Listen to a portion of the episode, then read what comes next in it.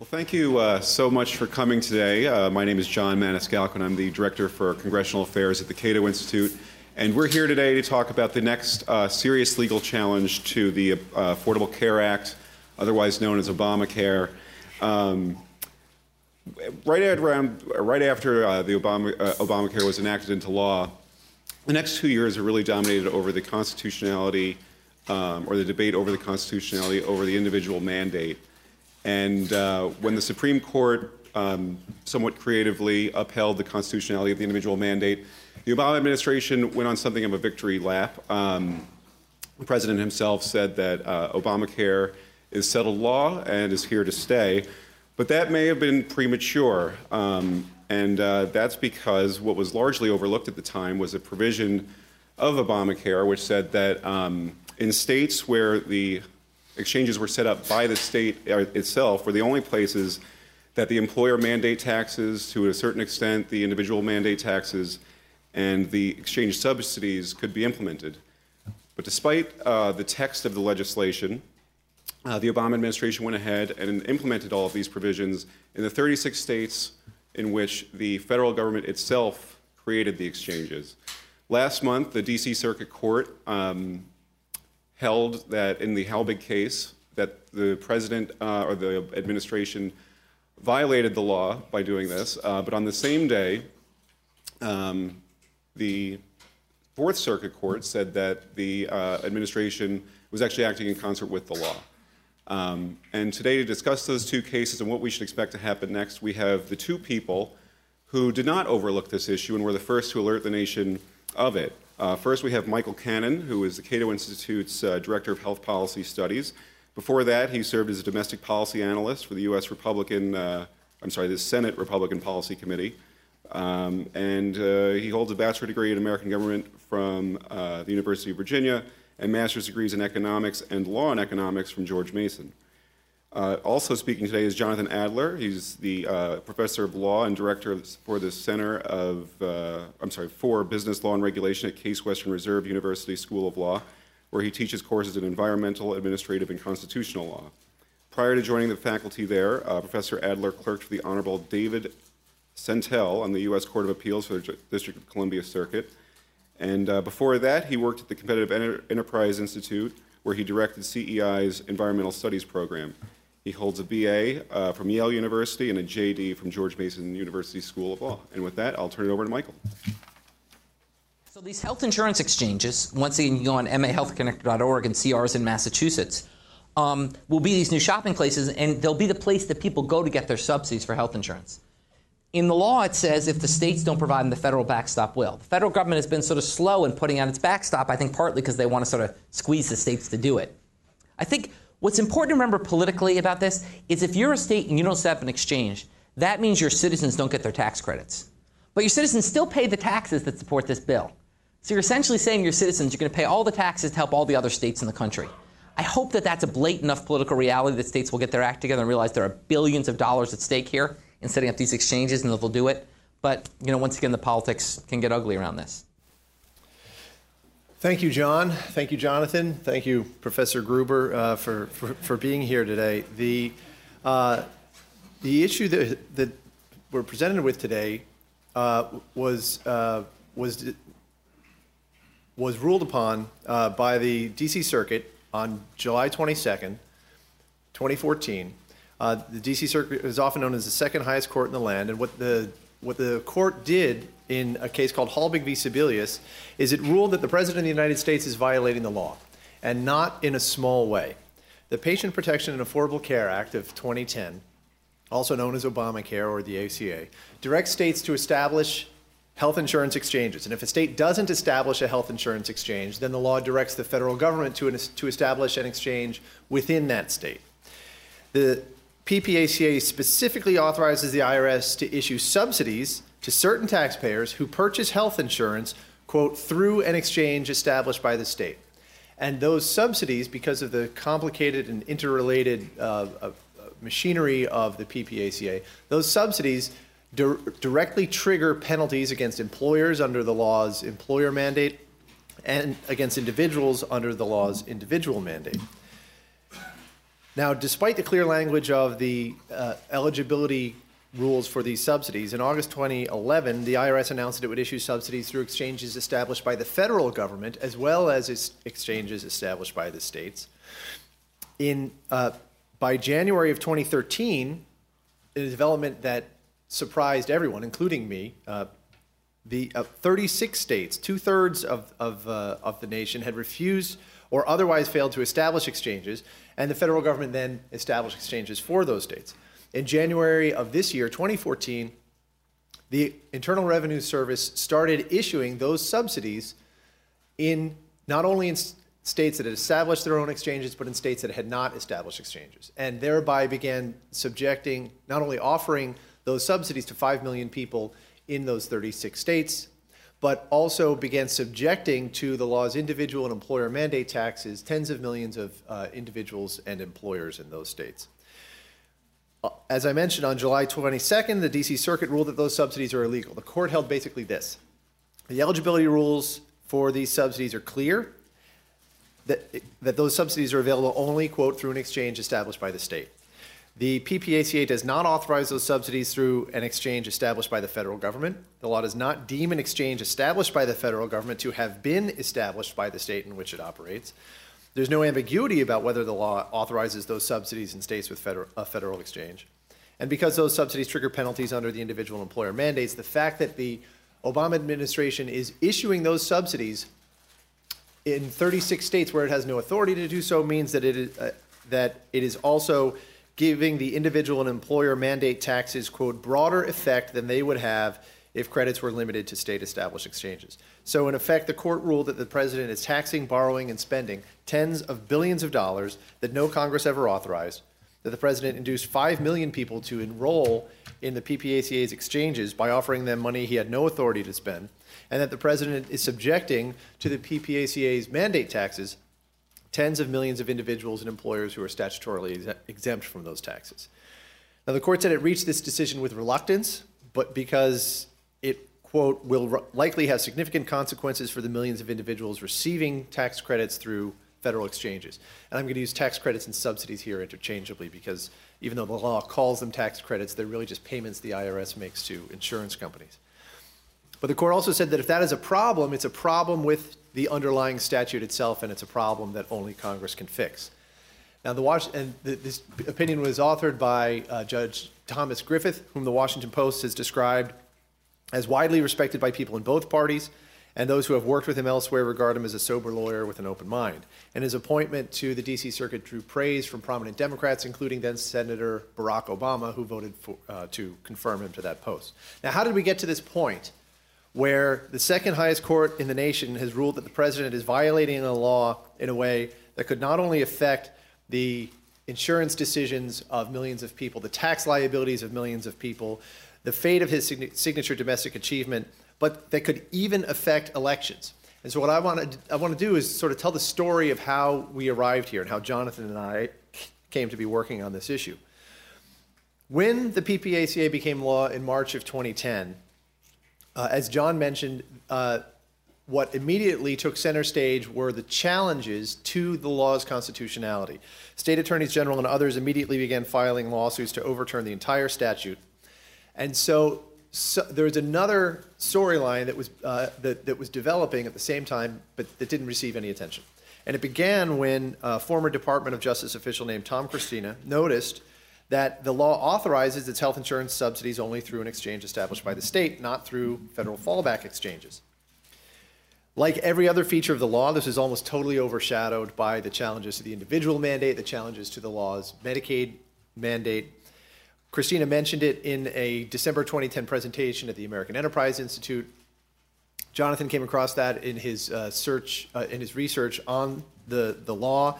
He mentioned it to me, this feature to me in an email in August 2011. That's when I learned about it, about 17 months after uh, the law was, this 2,000 page law was passed.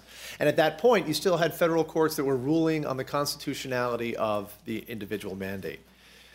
It was later that month, in August 2011, that the IRS issued a regulation proposing to offer those subsidies through federal exchanges as well.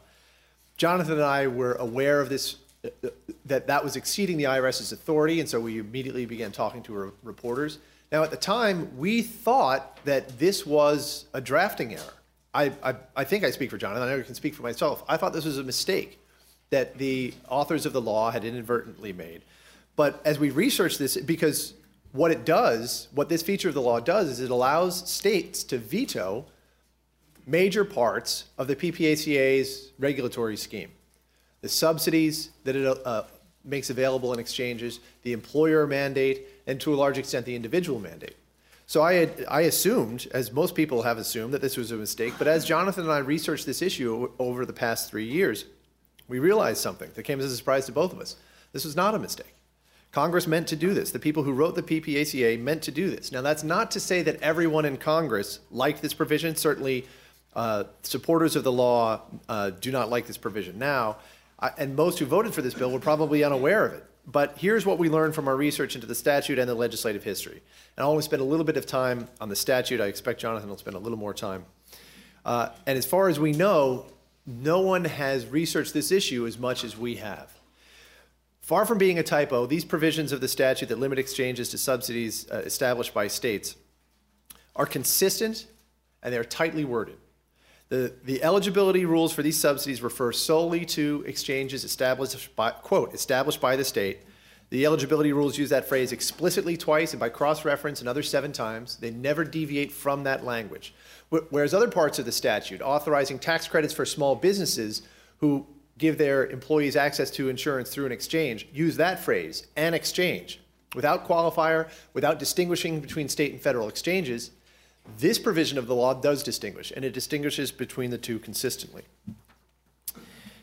The law also defines, uh, for those who, who aren't sure what state means, the law helpfully includes a definition of state. It defines state to mean uh, the 50 states plus the District of Columbia. So here we have an example of Congress deeming a non state to be a state and thereby authorizing these subsidies within uh, that polity.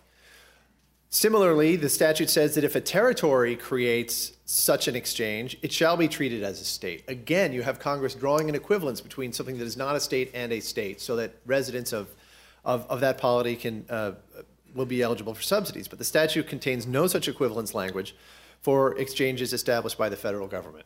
Simply put, the entire statute is fully consistent with the requirement that taxpayers be enrolled in state established exchanges in order to receive the tax credits or subsidies that are available through exchanges. The statute is clear, the statute is consistent, and it is unambiguous on this point. As for the legislative history, the most important thing to, uh, to understand about the legislative history of this provision is how little legislative history there is. There are three interrelated reasons for this. First, as uh, the New Republic's Jonathan Cohn told NPR in January of 2010, exchanges got very little attention during the debate, the initial debate over this, this law. And that's because, quote, it's not a hot button issue like abortion or the public option. If you follow this debate, you know that there were much higher profile issues that were being debated. There was some talk about the difference between the House approach to exchanges, which would have had one nationwide exchange run by the federal government, and the Senate bill's approach to exchanges, which would have had exchanges run by the states but it didn't receive nearly the attention that these other issues received. The second reason there's little legislative history uh, is that this feature was unremarkable. Offering subsidies to residents of states that implemented federal programs and withholding those subsidies from states that were uncooperative is something that Congress does all the time. In fact, congressional Democrats did the exact same thing elsewhere in the PPACA when they threatened to revoke all Medicaid subsidies from states that did not implement the law's Medicaid expansion. A third reason it, uh, is that with only rare exceptions that prove the rule, everyone in Congress expected that all states would establish exchanges. So that's just another reason why this, this provision was unremarkable and didn't receive any attention. But what scant legislative history does touch on this question supports the plain meaning of the statute. That le- these, uh, the, these parts of the legislative history show that every comprehensive health care bill advanced by Senate Democrats, including Finally, the PPACA withheld exchange subsidies from non compliant states, even in federal exchanges. It shows that Senate Democrats added the restrictive language through an exchange established by the state to their bill throughout the legislative process. And it shows that at least some House Democrats were aware of this feature and even complained about it that bef- before going on to vote for the PPACA and this language anyway. So in 2009, so here's basically a, a, a sketch of how uh, of of of, uh, of the legislative history as uh, relates to these provisions of the PPACA. In 2009, House Democrats approved a bill that would have created a single nationwide health insurance exchange run by the federal government. States could run their own exchanges if they chose, and the subsidies would be available in those state-run exchanges as well. But there's explicit language saying that uh, the subsidies would be available in either type of exchange. The Senate was a different story. To hold together all 60 Democrats and overcome a Republican filibuster, Senate Democratic leaders had to accede to the demands of senators like Ben Nelson and Joe Lieberman that the Senate bill's exchanges be run by states. That created another that political problem created another problem for the authors of the Senate bills, and that is that Congress cannot command states to implement federal programs. It can only create incentives for states to do so, and that's what Senate Democrats did. When the Senate's Health, Education, Labor, and Pensions Committee approved a health care bill in September of 2009, it offered health insurance subsidies only in states that helped to, helped to implement that bill. It withheld subsidies for four years in states that failed to establish exchanges, and withheld subsidies permanently in states that failed to implement that bill's version of the employer mandate. In fact, during a markup of this bill, Help Committee Republicans got in on the game too. They offered an amendment that would uh, that would have given new Medicaid subsidies only to states that agreed to establish a Republican version of a health insurance exchange. In October of 2009, the Senate Finance Committee approved a bill that offered subsidies uh, solely, quote, through an exchange established by the state. That's where the, the provisions in the PPACA came from, is from the Senate Finance Committee bill. When asked during a markup how the Finance Committee, the Senate's Tax Writing Committee, could consider a bill directing states to establish exchanges, a subject that lies outside of the Finance Committee's jurisdiction, Committee chairman and author and lead author of the PPACA, Max Baucus, responded that the bill's subsidies are, in fact, tax credits, which are in the committee's jurisdiction, that the uh, entire purpose of exchanges is to make these tax credits uh, uh, available, and that the bill places conditions on those tax credits. And that is how the Senate Finance Committee was able to direct states to establish exchanges by making that uh, uh, per- performance of that task a condition of their residents receiving those tax credits. Now, when Democratic senators and Senate staff and White House staff convened in Majority Leader Harry Reid's office in late uh, 2009 to merge these two committee approved bills, the Help Bill and the Finance Bill, together, this is in October and November of 2009, to, to create the PPACA, they not only retained the finance language restricting subsidies to exchanges established by the state, they strengthened that language. They added another mention of that restrictive phrase to the tax to the subsidy eligibility provisions when they when they were crafting the PPACA. So throughout the process, we have Democrats inserting this language saying that subsidies are, are available only through state established exchanges. Uh, now, the finance bill also originally, when it when it passed, uh, when it cleared the finance committee, condition tax credits to small businesses on states enacting certain health insurance regulations. But Senate Democrats dropped that requirement. They dropped that condition on the small business tax credits from the PPACA, perhaps because it was redundant. The finance bill also conditioned its subsidies to individuals, which are the ones at issue in Halbig uh, and, the, and related cases, on states enacting those same insurance regulations. And those individual subsidies created a much larger financial incentive for states to act, so there really wasn't any need for them to condition those subsidies on, uh, or to, to, condition the small business tax credits on those, uh, on states taking those steps. Now, after Senate Democrats had passed the PPACA in the wee hours of the morning on, on uh, Christmas Eve in uh, 2009, House Democrats actually complained about this feature of the law. In early January 2010, 11 Texas Democrats wrote President Obama and House Speaker Nancy Pelosi warning that the PPACA's approach to exchanges was like the state children's health insurance program. The state children's health insurance program, or SCHIP, operates like the Medicaid program. If states implement a compliant SCHIP program, then they get federal funds. If they don't, they get no federal funds, their residents get no subsidies. These 11 Texas Democrats wrote the President and Speaker Pelosi warning that the PPACA's approach to exchanges was like the state children's health insurance program in that if a state did not implement a compliant exchange, its residents would not see, quote, any benefit and, quote, millions of people will be left no better off than before Congress acted. Veteran NPR reporter Julie Rovner reported on this letter, and her account uh, confirms that this is how these House Democrats interpreted the, the, the PPACA's exchange provisions. She wrote that these House Democrats, quote, worry that because leaders in their state oppose the health bill, they won't bother to create an exchange, leaving uninsured residents with no way to benefit from the new law. This is the aforementioned exception, exception that, pro- that, proves the rule. As far as we know, it's the only time any of the PPACA's congressional supporters took seriously the idea that states might refuse to comply, might refuse to create exchanges, and the reactions are telling.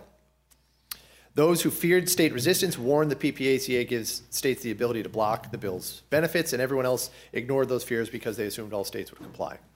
But after Massachusetts deprived Senate Democrats of their 60, vote, 60 seat majority by electing Republican Scott Brown in a special election in mid January 2010, the Senate passed PPACA became the only bill that could pass Congress. House Democrats, including those 11 members from Texas who complained about the feature, and Speaker Pelosi, to whom they complained, voted for the PPACA, including its provision offering subsidies only in exchanges established by the state. This shows us what their intent was. They were given one, fate gave them one choice. You could either pass this bill and whatever is in this bill, for better or for worse, or you could get no health care bill at all.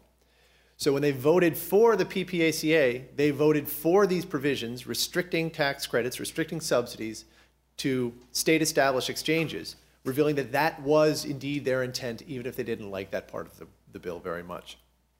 So even though Democratic senators and staffers have sworn up and down that their intent was always to authorize subsidies through federal exchanges, that's not what the, their actions show their intent was. And importantly, there's nothing I've talked about what we have found in the legislative history on uh, that bears on this question. What we have not found, and what no one has found, is anything from the legislative history showing or suggesting that members of Congress who voted for the PPACA intended that this bill, that this law, would issue subsidies through federal exchanges. They've had three years to come up with something, some contemporaneous statement from the legislative history saying, hey, that what, what we're saying the law says now, that's what we meant uh, back then too. That's what we intended when we were putting this law together. But they've come up em- they've come up empty. So the only record we have of what Congress intended is what Congress did, and what Congress did is 180 degrees different from what the Obama administration now claims Congress wanted to do.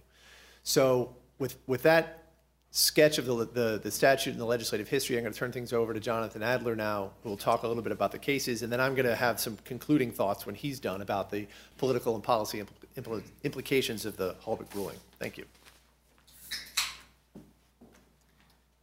Thanks, Michael. Uh, it's uh, a, a, pleasure to be to be here. Um, let me say this uh, before getting into the cases, uh, a tiny bit about how I got into this um, uh, this issue. Um, one of the major focuses of my scholarship has been looking at the way the federal government seeks to induce state cooperation or participation in various federal programs. That's a common feature of environmental law, for example, that the federal government doesn't want to itself have to implement all the key aspects of major regulatory programs like the Clean Air Act or Clean Water Act, and instead would like to delegate some of that authority to the states. But as Michael already mentioned, there's a problem. The federal government can't simply tell the states what to do federal government can't enact the Clean Air Act and say, states, you must enforce these limits on polluting entities within your state. The federal government must find ways of encouraging states to play along. Uh, and again, this is a common feature of environmental law. It's, it's, we see it in other areas of the law as well. Uh, because of this work, I've been asked to give a presentation at a healthcare conference at the University of Kansas in February of 2011, well before the NFIB case was before the Supreme Court, well, let alone uh, there was an IRS rule on tax credits and exchanges or even litigation challenging those rules. And I was asked to do a paper looking at the way the Affordable Care Act tried to encourage or affect state involvement in the healthcare context, just as uh, the federal government often does in the environmental context. And in that presentation, I pointed out the language that's at issue uh, in the current litigation today, the language that provides for tax credits and cost sharing subsidies for the purchase of qualifying health insurance in exchanges established by the state under Section 1311. And as someone that has looked at cooperative federalism for years, seeing a statute structured like this isn't particularly surprising.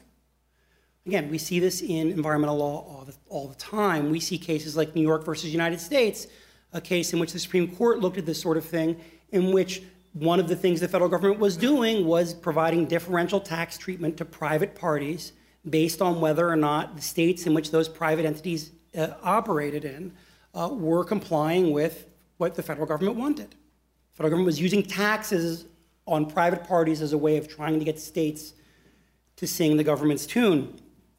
And so, looking at the statute from that perspective, there's nothing unusual here. Nothing that wouldn't be in the toolkit that Congress regularly uses when it, for whatever reason, decides that rather than have the federal government do everything, it'd be nice to have states uh, participating and helping along.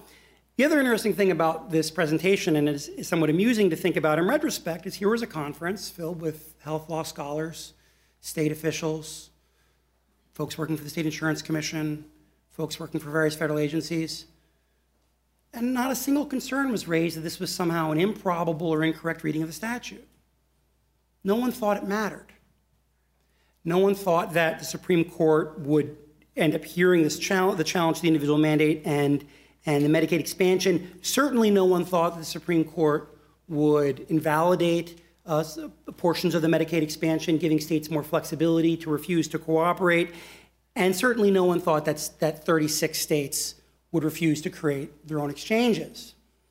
When the stakes weren't very high, it was very easy for people to say, well, this is the statute that Congress wrote. Maybe this is not what everyone in Congress would have wanted, but given the, the political events uh, uh, related to the election of Scott Brown and the loss of a, of a supermajority in the Senate, it was this bill or nothing, and so that's what we got. It was only much later when states started to suggest that they might not create the exchanges, when the IRS uh, proposed this rule, that this rather straightforward interpretation of what I think is plain and unambiguous statutory text became controversial. Even the Congressional Research Service, the first time it was asked to look at this question, said that a plain text reading of the statute would seem to suggest this is all that's authorized. CRS knows what we teach in administrative law all the time that agencies don't have inherent powers. They only have that authority which Congress actually delegates to them. The IRS can't issue a single tax credit, let alone authorize draws on the federal treasury to insurance companies or others, if Congress has not authorized it. And as the DC Circuit has said for years, uh, the failure to speak to an agency's authority is not a silence or ambiguity, it is a failure to confer that authority to that agency. In fact, the DC Circuit held that in an en banc decision in 1987, written by Judge Harry Edwards, who dissented uh, in the most recent Halbig decision. That the failure to speak to an agency's authority, the failure to delegate authority to an agency, is itself the absence of a delegation of authority. Well, now we have these suits. As Michael mentioned, there are four suits pending in four different jurisdictions. We've had two uh, co- uh, competing judgments in the U.S. Court of Appeals for the D.C. Circuit and the U.S. Court of Appeals for the Fourth Circuit. And what I want to do relatively brief, briefly is, is go through some of the legal arguments that have been raised in these cases and that are also being raised in the cases that are uh, still pending before the district courts in Indiana and Oklahoma, uh, and then say a tiny bit about uh, what comes next, and then turn it back uh, to Michael. So the central question in these cases is, is really rather simple. It's does the Affordable Care Act authorize the IRS to provide tax credits and, as, an, as a consequence of that, cost sharing subsidies uh, to, for the purchase of health insurance in exchanges that were not established by a state but were instead established by the federal government? And the typical way of answering a question like this is you don't look at the purpose of the statute, you look at the statute's text. Because as we know, is that Congress never pursues its purpose to the infinite degree. Congress always recognizes there are constraints of funds, of resources, of political realities, and so on. And so we look to what Congress actually did. And so we look at Section 36B of the Internal Revenue Code, and we see that credits are authorized for the purchase of insurance in an exchange established by the state under Section 1311. We look at Section 1311 and we see it directs states to establish exchanges.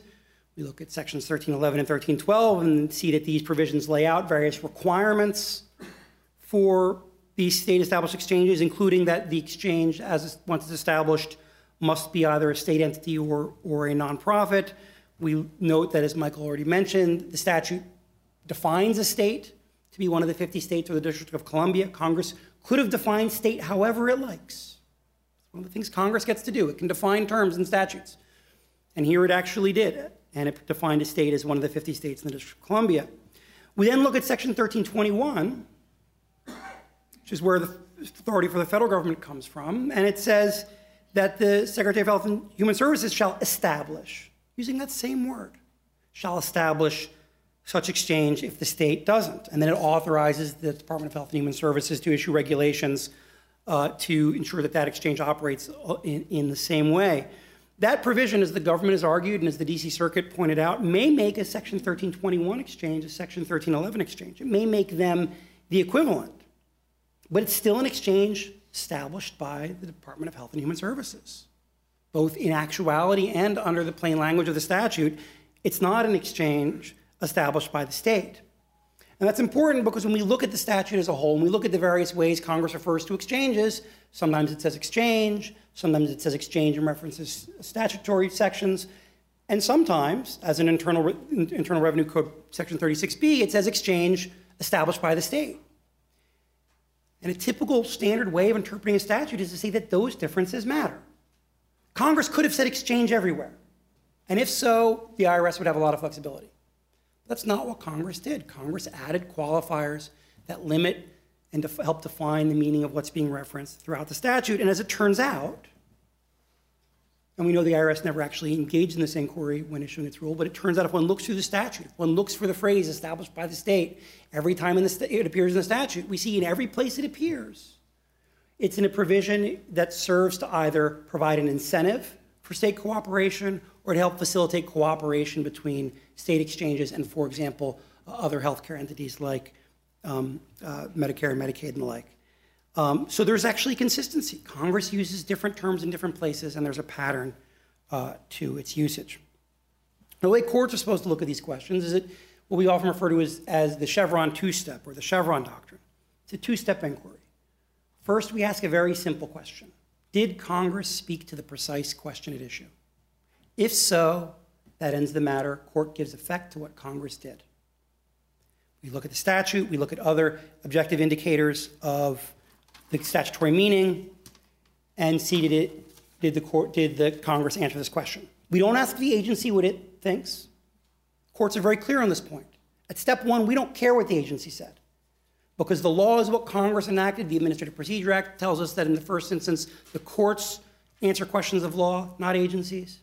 So the court looks at the statute and to see is this particular question, are tax credits authorized in federal exchanges? Is it answered by Congress? And if so, we go no further. And the courts have also been very clear, the DC Circuit has been very clear over the years, that agencies are not allowed to introduce ambiguity into an otherwise clear statutory text. This isn't a game where the agency gets to say, well, let's, let's see if we hold the statute up a particular way or decide to interpret words in different ways. Can we find ambiguity in what is otherwise clear? No, we don't. That's not the way we do it. Because we assume that legislators and uh, constituents should be able to read a statute and have some sense of what it means. Now, maybe that's a Herculean assumption um, in some contexts, but in a, in a lot of contexts, we're dealing with complex regulatory statutes, that is somewhat difficult. If we look at the Medicaid expansion, to, to understand that states were risking all of their Medicaid money, the way the statute was written under the Medicaid expansion required familiarity with the statute, required actually looking up cross references. Because when the statute just references various provisions and satisfying requirements of various provisions, if you didn't know what those were, you wouldn't know what the, what the requirements were. Here, on the other hand, the language is very clear. Any member of Congress who sat down and read the bill would have seen tax credits are provided for purchase of insurance in an exchange established by the state. If they were curious, they could have looked at the definition of state in the statute. This wasn't uh, the sort of obscure or hard to understand statutory reference. The other thing that's important to remember uh, about this inquiry is that complexity does not mean ambiguity. Ambiguity means that there really is some uh, uh, uh unresolvable uh, inability to determine the precise meaning of the statute or the scope of a statutory term. But the doctrine is not that just because Congress is doing something difficult or complicated, that makes it ambiguous. It just means that courts, when reviewing the statute and agencies, when implementing the statute, have to take their time and make sure they focus on what the statute actually says. The other point about Chevron that's important to remember, and it hasn't gotten a lot of attention, the majority in, in, in Halbig didn't address it or didn't need to reach it, and uh, the dissent in, in the DC Circuit opinion and, and the opinions in the Fourth Circuit, for whatever reason, did not address it, is that even when we are going to, when we decide a statute is ambiguous, the court must also be sure that that ambiguity is evidence of a delegation of authority to the agency. DC Circuit and, and Supreme Court have both indicated that ambiguity in and of itself, in a vacuum, is not enough. Because the Chevron doctrine is based on the premise that when Congress has not fully detailed how something is supposed to apply, it has handed off that authority to the agency. It has delegated that authority to the agency to use its expertise to fill in the gaps, to define things more precisely. And moreover, that when an agency exercises this authority, it still must engage in reasoned decision making. It is still supposed to explain why it is doing what it is doing, why it is reaching the statutory interpretation that it is imposing. And here, if one goes and looks at the Federal Register, when the IRS finalized its rule, one finds a vague conclusory paragraph simply saying, well, we think this is consistent with the statutory purpose, and we haven't found anything that says we can't. Certainly, when I clerked on the DC Circuit, certainly in reading almost every DC Circuit opinion that's come out in the past 25 years, because my wife says, I'm a bit of a dork and, and enjoy doing that sort of thing, it's hard to find many decisions that would find something like that to approach reasoned decision making. When the EPA decides it's going to regulate greenhouse gases from, from power plants under Section 111, it produces a substantial legal memorandum detailing why it thinks it can interpret the statute that way.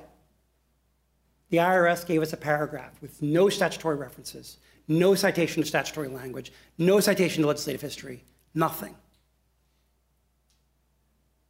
it did not even engage in the sort of reasoned decision making uh, that it should uh, engage in. Now, um, quickly, because I know that, that uh, we want to save some time questions, let's make one other points. In, or a few other points. One is in the, the public debate about these cases. The argument is often made, oh, well, it would be absurd to condition tax credits on state cooperation because if, as it turned out, states don't cooperate, look at the mess we get.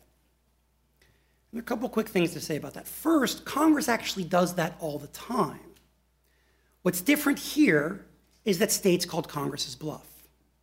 Spent a lot of time working on the Clean Air Act. If 36 states tomorrow said, we are not issuing state implementation plans, you, EPA, have to issue all permits under the Clean Air Act. You have to develop federal implementation plans for all 36 states the air pollution program under the Clean Air Act would grind to a halt. The state of Texas by itself conducts more facility investigations in a single year than the EPA does nationwide. The EPA cannot take over the entire air regulatory program of a dozen, let alone 36 states. Why have we never faced that problem? Because 36 states have never done that. Why? Well, because there are incentives not to do so.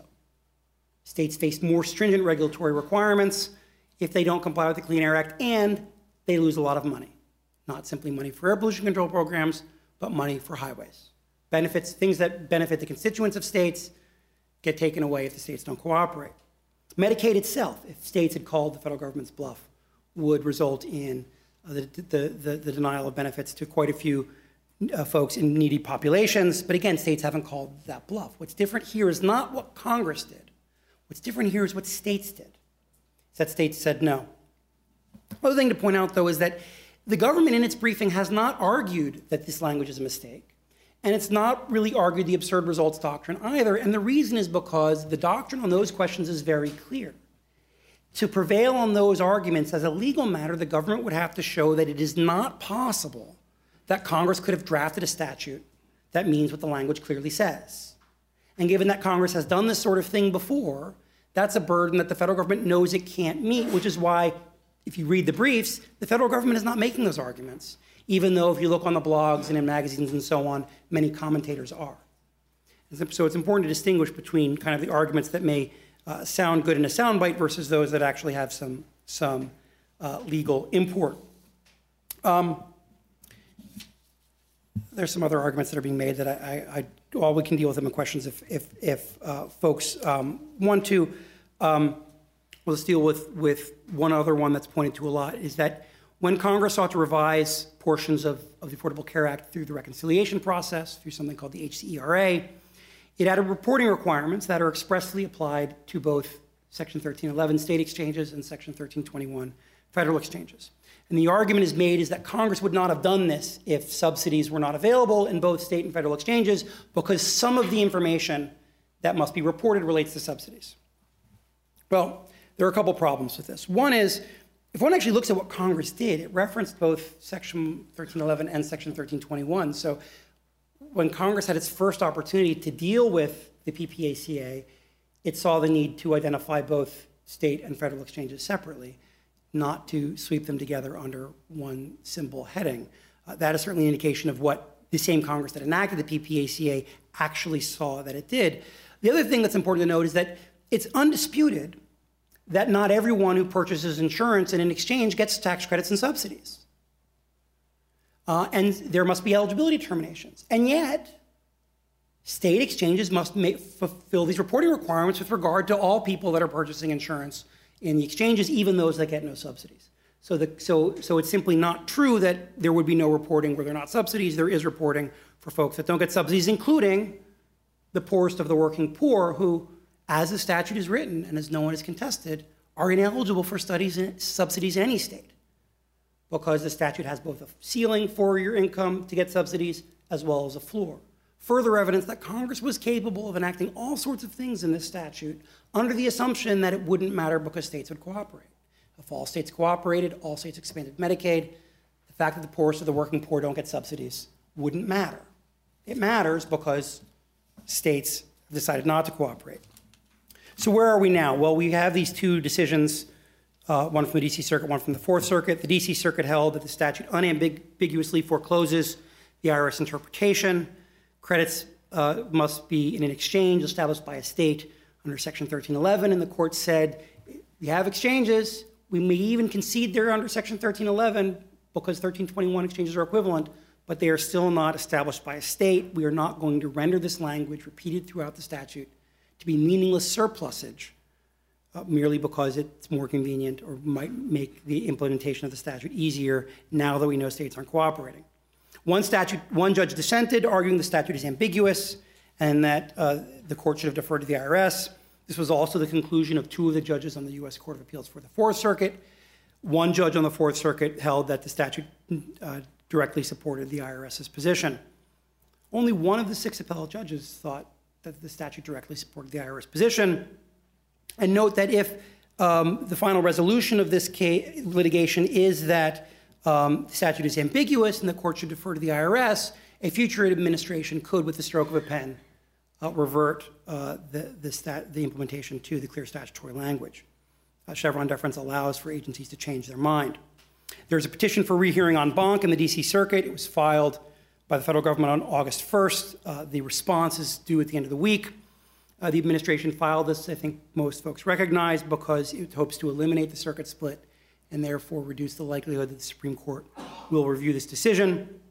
It's worth noting that the DC Circuit historically has been very stingy at granting en banc uh, petitions, typically no more than one a year. It granted two this year, didn't grant any last year, uh, and historically has not considered a circuit split to be a particularly important reason to grant en banc rehearing. That's not the sort of question that has typically motivated uh, the DC Circuit in the last 10 to 15 years or so of granting en banc petitions. There was also a cert petition filed in King versus Sebelius by the plaintiffs uh, before the Supreme Court uh, that will be acted upon uh, in the fall and could be acted upon whether or not the DC Circuit decides to take this case en banc. I've probably already gone on longer than Michael wanted me to, so I will stop there. So before we get to questions, I just wanted to wrap up by uh, noting that Jonathan and I have been at this for a while. We've been debating these issues uh, and now these lawsuits, King v. Burwell, uh, uh, Halbig v. Burwell, uh, and and there's there's really something. After doing this for a while, you notice you start to notice there's really something absurd about about these debates. Everyone knows what established by the state means, Everyone knows. I know what it means. You know what it means. The Obama administration knows what it means. The judges know what it means. And those, and if you want to, uh, and the eligibility rules for for the PPACA's subsidies, the premium assistance tax credits, the eligibility rules are where you would go to find out what, who Congress wanted to get those subsidies. And that's what the eligibility rules say. Qualified taxpayers enrolled, quote, through an exchange established by the state. In trying to determine who's eligible for these subsidies, however, the Obama administration and its defenders look to everything but the eligibility rules that Congress wrote. They look throughout the statute, trying to find something, something to show that there's some ambiguity about what Congress meant when it said you have to enroll through an exchange established by the state. But they, they keep running into brick walls. They keep running into brick walls because remarkably, there's no inconsistency in the statute.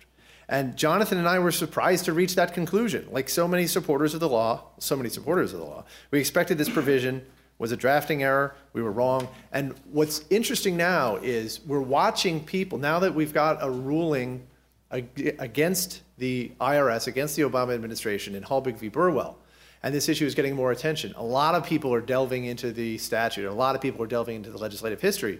And what we're watching now is a lot of the administration's defenders working their way through the same evidence, through the same statutory provisions, and running into the same brick walls that we did when we started researching this years ago. And the conclusion that we reached at the end of this, uh, at, the conclusion that we have reached is actually kind of a disquieting one.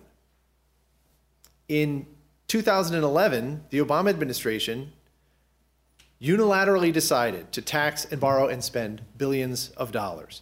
Treasury and IRS officials, as Jonathan said, cited no statutory authority for that decision, and they would later tell congressional investigators they knew they did not have statutory authority to do this, but they did it anyway. The impact of that decision has been enormous. Insurers have chosen to participate in the PPACA's exchanges who would otherwise not have done so. Employers have reconfigured their health insurance benefits, eliminating jobs, reducing people's hours, people like teaching assistants and restaurant workers to comply with a mandate from which they are, by law, exempt. Millions of Americans are already paying penalties under or have purchased health insurance coverage to comply with an individual mandate from which they are, by law, exempt. Nearly 5 million Americans agreed to enroll in an exchange plan with the promise of subsidies that the Obama administration had no authority to offer them, subsidies that could vanish with one court ruling, or as Jonathan mentioned, a future president could take away with a stroke of a pen. With every unauthorized subsidy that flows from the IRS to insurance companies as a result of, uh, of this uh, decision by the administration, the federal debt rises above the level authorized by law, and that imposes an unauthorized tax burden on not just current but also future generations. The administration's decision has also had a sweeping impact on the political process. Think about what would have, uh, well, it has denied states and denied voters in, in those 36 states the use of a policy lever that Congress granted them. The ability to veto the PPACA's subsidies, employer mandate, and to a large extent its individual mandate. In effect, that this, this decision by the Obama administration has disenfranchised voters in 36 states that exercised those vetoes. Had the administration followed the law, those 36 vetoes would have led to changes in the PPACA and maybe even changes in Congress. Instead, from 2011 through today, this decision has altered the outcome of congressional votes to repeal the PPACA and likely the outcome of congressional elections. Americans voted in 2012 as if there were not a gaping hole in the PPACA that would expose its full cost to people who are enrolling through the exchanges and destabilize its regulatory scheme and lead to uh, that, uh, which would have led to a backlash against the law. The IRS is still influencing congressional elections today by issuing these subsidies because potential candidates are deciding whether or not to enter races in 2014 and 2016 as if that gaping hole does not exist. As if the law Congress enacted were more popular and more successful than it actually is. So as I began uh, this, uh, uh, this discussion today, in, on July 22nd, the second highest court in the nation ruled that the Obama administration is violating the law, and not in a small way.